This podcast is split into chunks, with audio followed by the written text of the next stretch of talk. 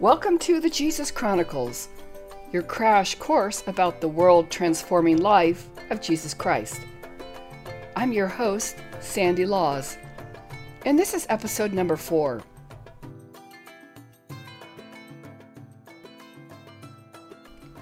In episode three, we took a look at two larger than life characters who shaped the world where Jesus lived Caesar Augustus, the Roman emperor, and Herod, the client king of the Roman province of Judea.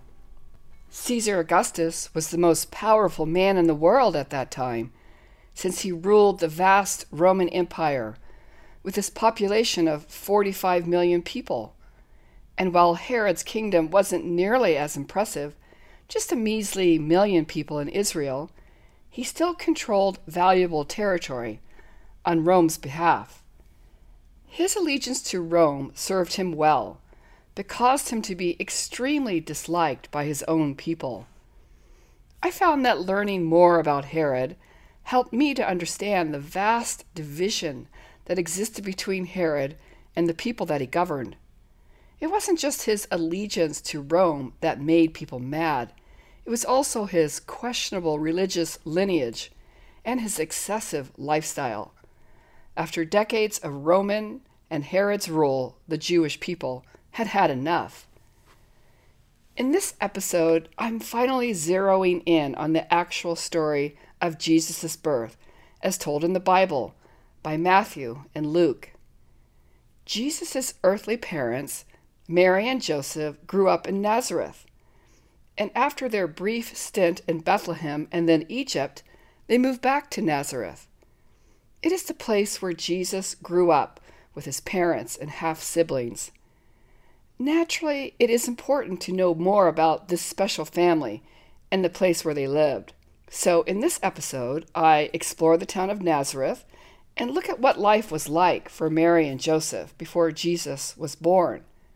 I know this much for sure. Mary and Joseph's lives were vastly different from Herod's and Caesar's. The town of Nazareth, and the life of Mary and Joseph.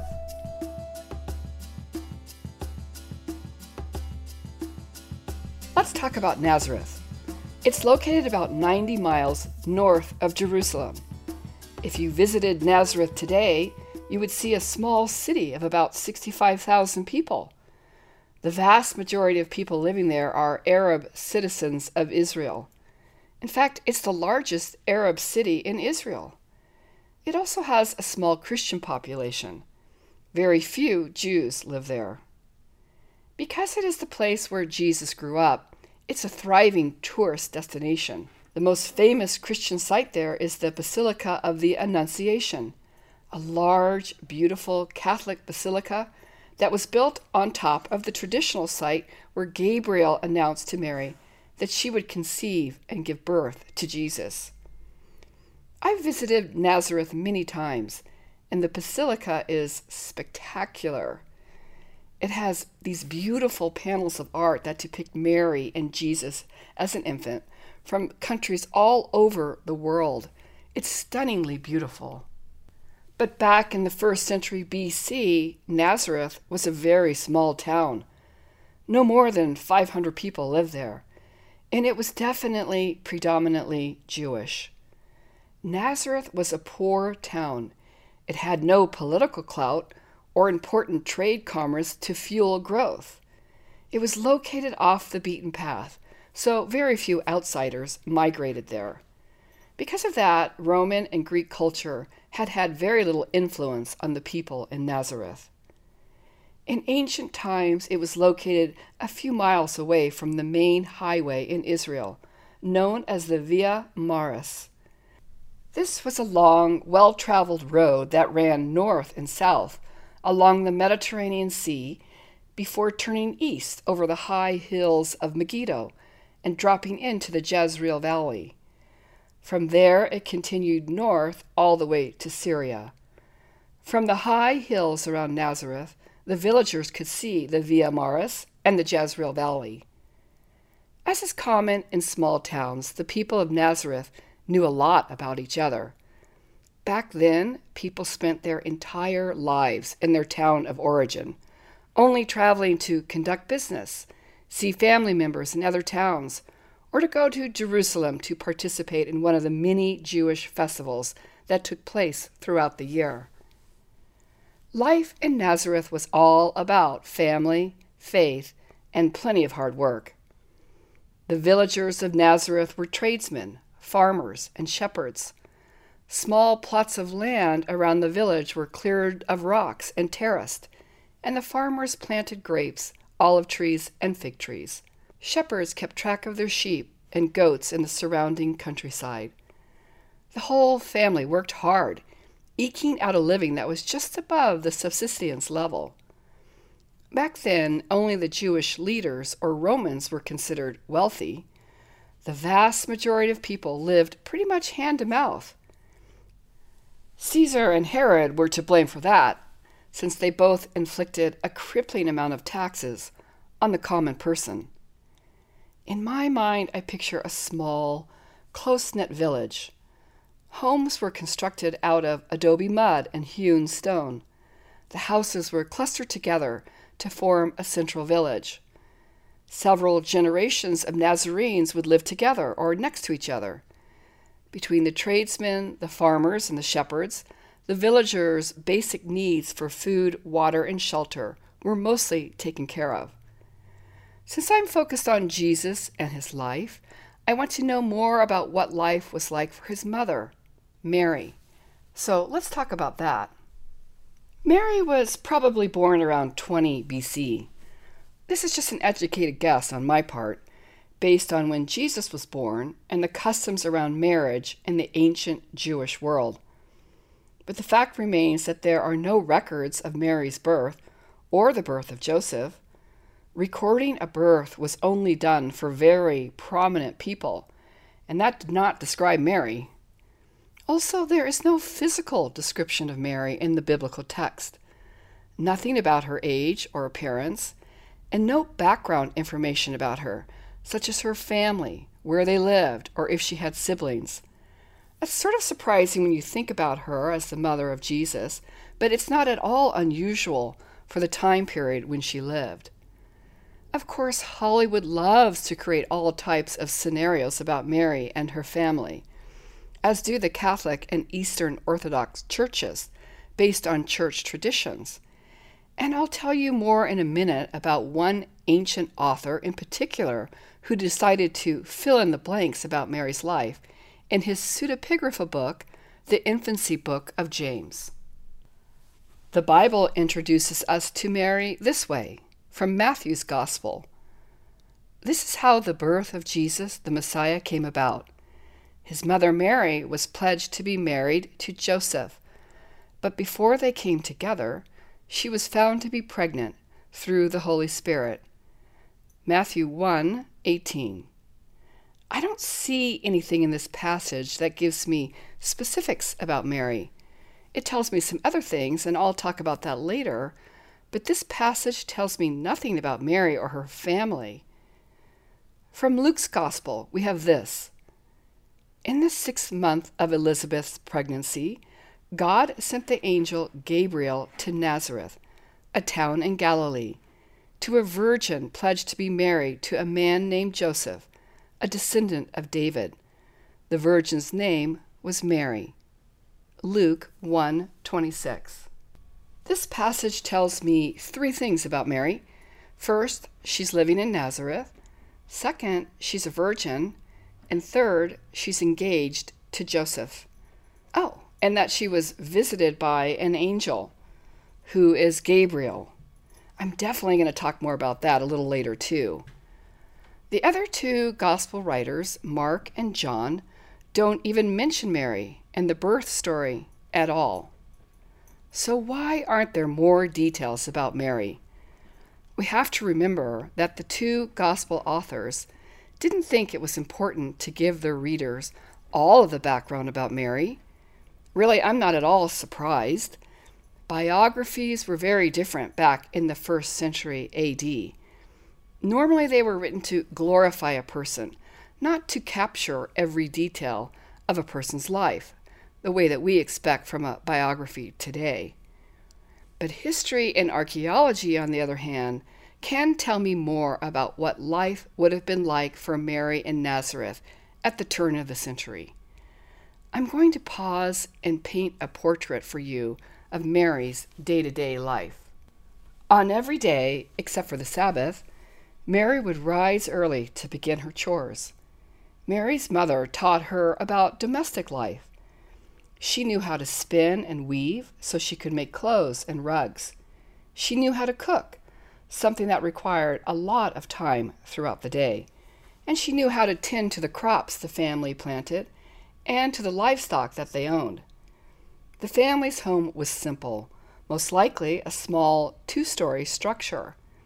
On the first floor, there was a small courtyard that housed the livestock and the kitchen. The second story was where the family slept and gathered together. There wasn't much privacy in the house.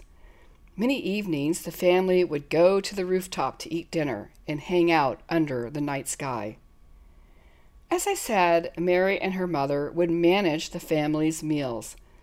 This took the lion's share of the day. On a typical day, she and her mother would bake bread, prepare fish or pigeon, make cheese from sheep or goat's milk, collect honey, gather water, and harvest the crops of their small family farm.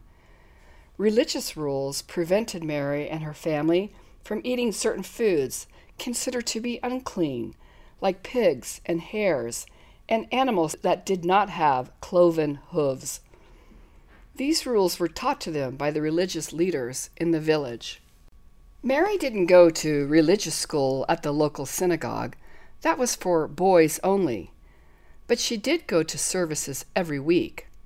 On the Sabbath, when the first three stars appeared in the night sky, the trumpet would sound, calling people from their work. When Sabbath began, supper was served. The Sabbath meal was a special meal and was prepared in advance. Special prayers were said at the table. On Saturday morning, service was held at the synagogue. A committee of local men managed the weekly service. Prayers were said, and the congregation joined in. After prayers, the Torah scrolls were removed from their place in the ark. The text was written in Hebrew though this was not the language of the local villagers. After the text was read, a sermon would be given in Aramaic. Anyone could perform this duty, and no special qualifications were required. Alms were collected at the door as people left. At twilight on Saturday night, the trumpet would sound again, and the Sabbath was over. The Jewish festivals that happened throughout the year gave relief to the sameness of Mary's life. Special festivals like Passover and the Day of Atonement called for special menus and a big social gathering of the villagers. The feast always included meat, something that was absent from their day to day menus. The meat was prepared according to Jewish laws and cooked on a spit over a wood fire. Feast days were festive, filled with music and dancing. The whole town joined in to celebrate. Most Jews went to Jerusalem as a pilgrimage, and there is no reason not to assume that Mary and her family also went there. Mary's parents began to look for a husband for her when she was young, probably 11 or 12 years old. This was the Jewish custom. Mary was expected to be betrothed or married by the time she reached puberty. Most Jewish marriages were preceded by a year's betrothal. During this time, there would be supervised interaction between the couple. There would also be much haggling between the two families over the bride's dowry. Both the bride and the groom live with their own parents during the betrothal. Well, I think that's a pretty good picture of Mary's life as a young woman living in Nazareth. Next, let's take a look at Joseph's life. Joseph also lived in Nazareth, though his ancestral family home was in Bethlehem. He was probably at least five years older than Mary, though, again, no one knows for sure, and we don't know the facts about his age or background other than that his family came from the ancestral line of King David. Like Mary, Joseph lived in a small family home. From the age of five, he started religious school. The Pharisees in Israel had insisted that every boy in the country learn the Torah. School was held at the local synagogue.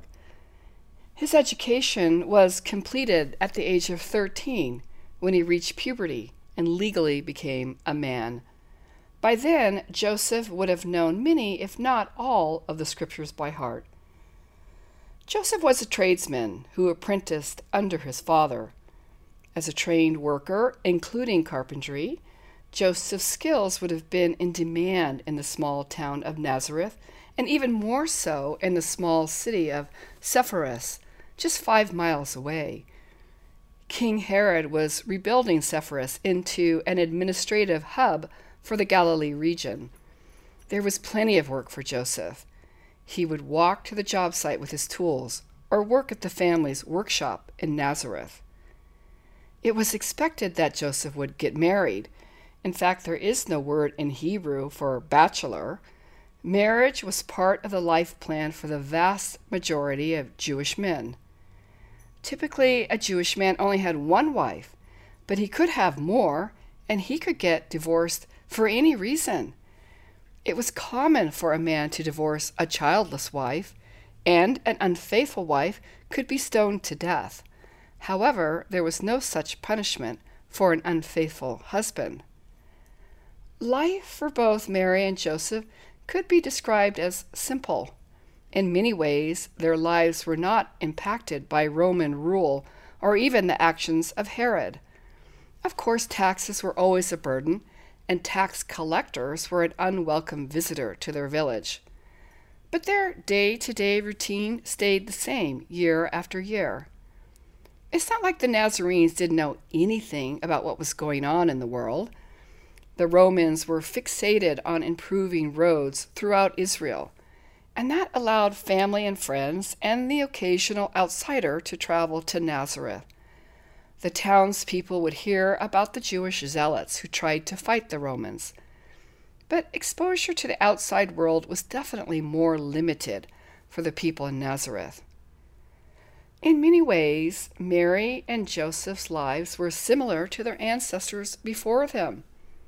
It is a fact that God selected two people, Mary and Joseph, who were humble and poor, yet part of a tight knit community to be the parents of Jesus.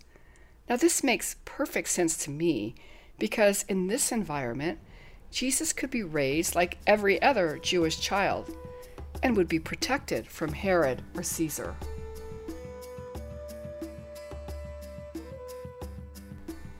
An alternative take on Mary's life.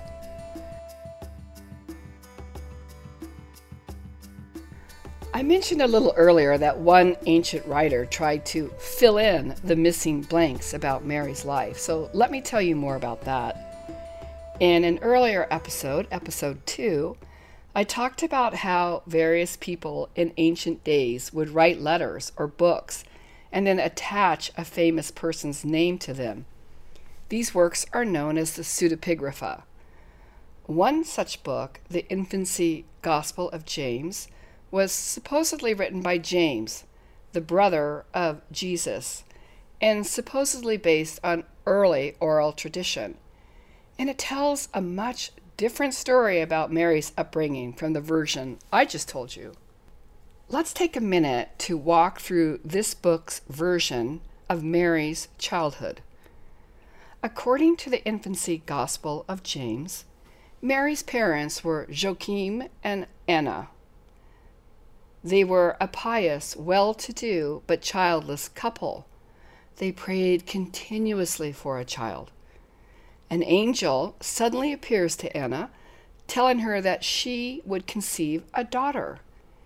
Anna gives birth to Mary. Because Mary has a special status, her parents decide to give her to the priest at the temple in Jerusalem to raise. Now, they handed Mary over when she was just three years old, and Mary grows up in the temple, living a sheltered life intended to protect her virgin status. She was set aside from birth for her role of becoming the mother of Jesus. When Mary turned 12, a council of priests gathered together to choose Mary's husband. And ultimately, after rejecting many candidates, they selected Joseph. Now, Joseph was an older widow who already had kids. Thus, any mention of Jesus' brothers and sisters, as we see in Mark and Matthew, must refer to Joseph's children from his first wife. This means that technically Jesus would be their step sibling instead of their half sibling. Now, least you think this story is a bit off the wall, consider this. Because this book, the Infancy Gospel of James, was supposedly written by Jesus' brother and was based on stories about Jesus' life, it is taken seriously by both the Catholic and the Eastern Orthodox Church. In fact, this story is part of their claims that Mary was a perpetual virgin, a virgin for all times, and her special status as a perpetual virgin and the mother of Jesus is why she is so highly revered in these two churches. Well, as a scholar and a Protestant, I have to agree with many other scholars who dismiss this book as false. And why is that? Well, it was written in the second or third century AD, so a significant time after Jesus had died, and it lacks any biblical support and as a Bible scholar, well, that's just key to me. None of that story made it into the final form of the Bible, which means it was dismissed as false by the founding church fathers. But it is fascinating to consider how churches develop some of their beliefs based on the early oral tradition of Christianity. Looking closer at the much more likely life of Mary and Joseph in Nazareth gives me a more complete picture of this important couple. They were among the poorest class of people in Israel. They grew up in a small town where their families had lived, and they may have lived there for generations. Mary and Joseph followed the same way of life as their parents had before them and they had a tight knit community. They were a young, ordinary Jewish couple. In many ways, that was a good thing for Jesus growing up. He most certainly grew up like every other boy in the village, and he was loved and nurtured by his parents and kept out of harm's way. I think God had the right plan in mind when he picked Mary and Joseph as the earthly parents for Jesus.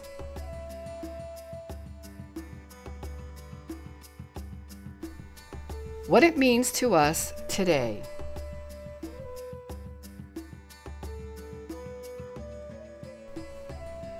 I think Mary and Joseph's story can teach us some valuable spiritual lessons today. The fact that he lived in a small town and grew up with a big family makes him more relatable to me. There is no question that Jesus experienced many of the same life experiences we all have, like how to get along with your siblings, minding your parents, and learning how to make your way in the world. I think that means that Jesus can relate to all of our emotions around relationships. I just feel like he gets it. God's plan for his son included picking an ordinary young couple who showed extraordinary obedience to the calling by God. What makes Mary and Joseph so special is how ordinary they really were, yet how they fully obeyed God. The same could be said about any of us. We may live ordinary lives, but we are our most extraordinary when we are following God's calling for our lives. Next time on the JC. Next time on the JC, I'll tell you about the two authors who wrote about Jesus' birth in the Bible the Apostle Matthew and Luke. and I'll jump into Luke's version of the Nativity story. The Jesus Chronicles is written and produced by Sandy Laws. It is edited by Stacy Stepp. Check out my website at www.thejesuschronicles.org for more episodes, information, research sources, and illustrations. Thanks for listening.